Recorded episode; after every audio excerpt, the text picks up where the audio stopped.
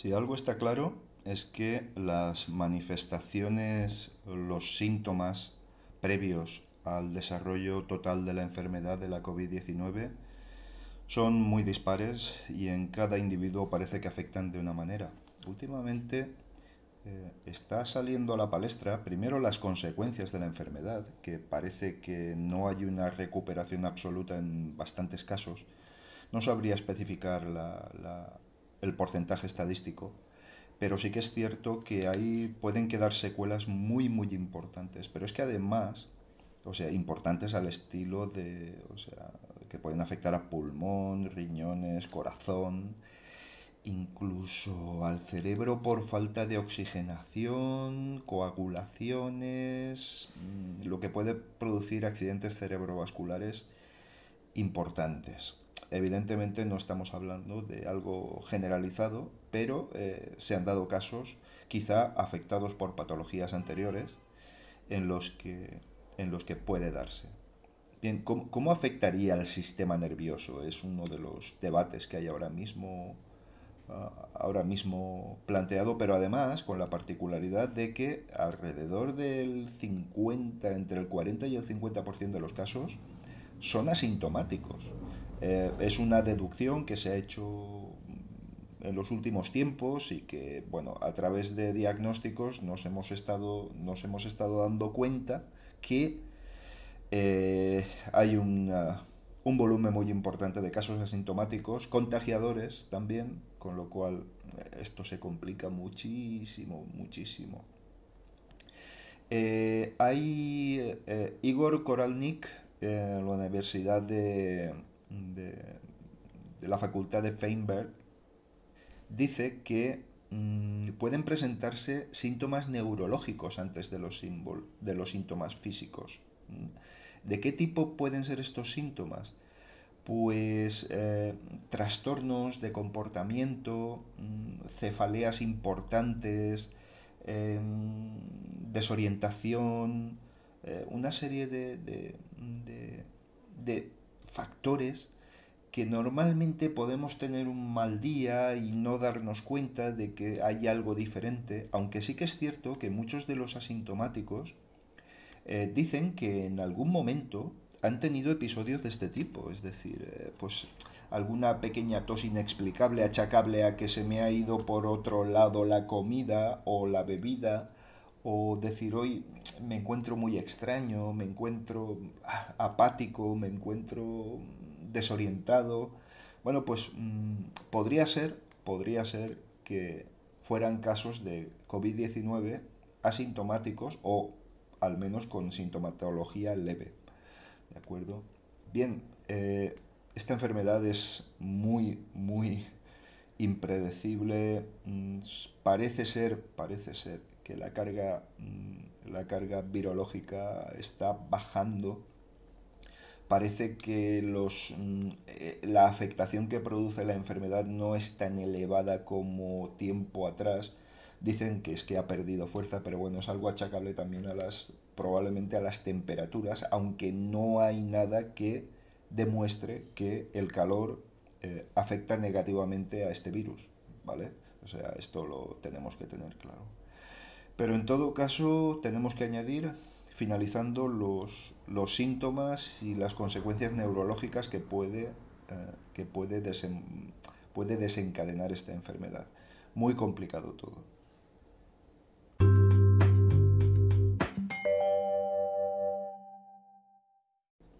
Google Chrome está eliminando las URLs tal y como las conocemos, las URLs. De hecho, ya no las muestra completas. Eh, de momento es un cambio opcional, pero mm, no se descarta evidentemente que sea un cambio definitivo. ¿El porqué de todo esto? Pues bueno, las argumentaciones son muy diversas. Eh, Google dice que es algo redundante el colocar https, dos puntos barra barra, tres vs dobles, etcétera, etcétera, y que se puede obviar, pero claro, mm, ¿qué le cuesta a Google dejarlo? No es una cuestión estética, no es una cuestión ah, técnica siquiera, sino simplemente que esconde alguna, esconde o manifiesta alguna intencionalidad, ¿vale? Con todo esto. En muchos, en muchos navegadores, en algunos navegadores, no en muchos, pero sí en algunos navegadores, ya se está dando desde hace tiempo esta circunstancia, es decir, que no muestran la URL completa. Eh, simplemente situándose sobre la, barra o el espacio de navegación, la barra de navegación y con el botón derecho mostrar la URL completa, simplemente lo tenemos. Y, pero ¿por qué este empeño? Es decir, ¿por qué unos navegadores ya lo están haciendo? ¿Por qué Google ahora se somete a ello? Yo creo que en el caso de Google es algo más complicado y que esconde una intencionalidad clara, que es la despersonalización absoluta de la red. Esto le conviene a Google para manejar la información a su antojo. Eh, con esto, ¿qué quiero decir? Bueno, Google desde luego ya no es aquella empresa guay, aquella empresa en la que sus trabajadores tenían todas sus comodidades, podían llevar a sus niños a la oficina y vigilaban que su principal propósito era la información a nivel planetario, etcétera, etcétera, etcétera. Google se ha convertido en un tiburón de los negocios, en una empresa mm, voraz y todo este tipo de cuestiones evidentemente tiene un sentido y tiene una finalidad, que no es otra, insisto, la de la, de la despersonalización de la web. De hecho, podéis fijaros que si eliminamos las URLs y simplemente mostramos los, ah, los dominios que, Google, mm, que a Google le convienen, pues es mucho mejor para sus propósitos. Habréis podido comprobar que en los últimos tiempos, bueno, ya hace mucho, de hecho, pero bueno, eh, dejémoslo en los últimos tiempos, eh, las búsquedas de Google se han hecho insufribles. Es decir, primero los contenidos patrocinados, segundo los contenidos más importantes en función del cálculo que realiza el algoritmo de Google, los potencialmente más rentables para Google. O sea, en primer lugar los que ya son rentables, en segundo lugar los potencialmente rentables, en tercer lugar, es decir, sigue una jerarquía de importancia para la compañía que lo que hace es falsear eh, los resultados óptimos de búsqueda. De hecho, no tenéis más que utilizar DuckDuckGo, por ejemplo, y ver la diferencia enorme cuando realizáis una misma búsqueda con el motor de DuckDuckGo, eh, que no tiene nada que ver, los, al menos en los primeros resultados, absolutamente nada de ver. Y hay que recordar, hay que recordar que nosotros, la mayoría, vemos el Internet que quiere enseñarnos Google, estamos viendo eh, la cúspide de la parte superior de un, iceberg. Eh, por supuesto sin entrar a, mostrar la deep web ni nada parecido. Es decir, aquí estamos hablando del Internet, entre comillas, legal, del Internet mm, rastreable, no oscuro. Pero claro, de ahí a mostrar solo o principalmente los resultados que quiere una empresa en función de sus necesidades de negocio, pues evidentemente va a un tramo muy, muy largo. Yo desde luego estoy dejando de utilizar el motor de Chrome porque es que es absolutamente insufrible, es decir, eh, los resultados de las búsquedas son irreales y os invito a que hagáis lo mismo y tened en cuenta esto, que la modificación en las URLs, pasando a despersonalizarlas, es un camino más para ni siquiera mostrarlas ya. Es decir, mostrar solo los resultados que le interesan a Google y no los que te interesan a ti. Eh, así se la gastan estos gigantes, abusan de su poder dominante para, para conseguir esto. Pero bueno, siempre nos quedarán las tecnologías libres, el software libre y los servicios libres para poder llegar hasta donde nosotros queremos llegar y no hasta donde nos quieren hacer ver que debemos hacerlo.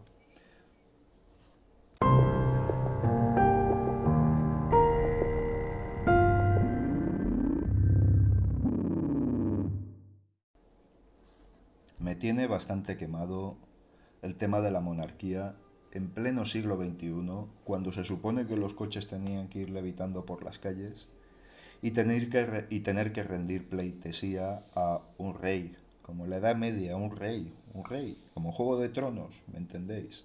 Bien. Eh, tengo que reconocer que en algunos momentos he comprendido que esa figura intermedia entre el dictador y la democracia mm, debía existir, debía de transicionar ese momento, ¿vale? Sigo pensando ahora mismo que, bueno, que fue una chapuza en su momento el pacto de la Constitución y esa transición fue muy, no cobarde, pero sí bastante apocada. ¿De acuerdo? Pero de todas formas, que no os quepa la menor duda de que quizás si no hubiera sido así, eh, hubiera sido mucho más complicado, porque fijaos, el tema fascista, franquista, en los últimos tiempos, cómo está rugiendo y arremetiendo de manera brutal contra un gobierno eh, democráticamente elegido y perfectamente legal, ¿no? Así que, bueno, pues no quiero ni pensar lo que debían ser las presiones en aquel momento. Pero bueno, volvamos a la figura de un rey. Un puñetero rey. ¿Para qué queremos ahora un rey? Pero es que además, si su comportamiento fuera intachable, si su comportamiento fuera impecable, pues bien, bien, me parecería muy bien. Pero ¿qué necesidad tenía el emérito eh, de hacer negocios turbios de embolsarse comisiones turbias amparándose en su inviolabilidad. Es decir, ¿de verdad? ¿De verdad que este señor va a quedar impune? ¿De verdad que este señor no va a poder ser juzgado pese a las atrocidades que puede haber cometido? Eh, no me lo puedo creer en un Estado democrático del siglo XXI ¿eh? y del marco económico y social de la Unión Europea. Eh, porque sí que me siento más europeo después de los últimos movimientos, sinceramente. Pero bueno, eh, este señor debe ser juzgado y deben de ser reconocidos sus delitos, porque son delitos, delitos. Eh, un señor que por el derecho de nacer, por el hecho de nacer, ya tenía su vida resuelta cuando otros tienen que estar mm, partiendo piedras con picos durante toda su vida y hasta los 67 años. O sea, es que de verdad, de verdad pensamos que esto puede quedar impune. No lo sé, no lo sé. No lo sé legalmente cómo va a estar. De momento, con los votos de PP, PSOE y Vox, creo recordar, eh, no se va a constituir la, la, comisión de investigación para el monarca y desde luego ya hay una, una, una indicación de que su inviolabilidad incluso afecta a después de su abdicación. Con lo cual, bueno, me parece, me parece ofensivo, lamentable y tal. Pero claro, ¿cuál es el, cuál es el sentido y la posición que ocupa el actual monarca, ¿Mm? El señor Felipe VI? Pues me parece que absurda, inútil, carente de sentido y desde luego mm, debería de, de, de dar un paso al frente y, promover una monarquía diferente, por lo menos que no tuviera mando de ningún tipo, que no tuviera consulta de ningún tipo y que siguiera una, bueno, una posición decorativa sin más historia.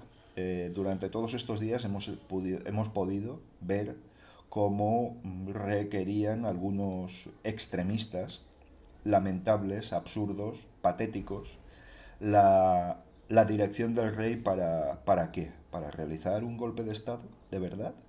¿De verdad queremos un golpe de Estado? Eh, bueno, las maniobras han sido subterráneas, mm, tiene la pinta de haber sido absolutamente imposibles.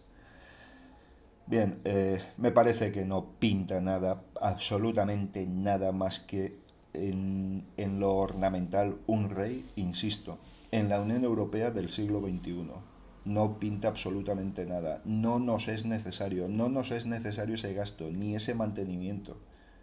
Mm, creo que esta reflexión deberíamos, deberíamos hacérnosla todos y dejarnos de una vez de, tonterías. ¿Que es un magnífico embajador en el extranjero, como se argumentaba con Juan Carlos I? Sí, bueno, para embolsarse las comisiones, evidentemente. Claro, claro que iba al extranjero y tenía amigos extranjeros.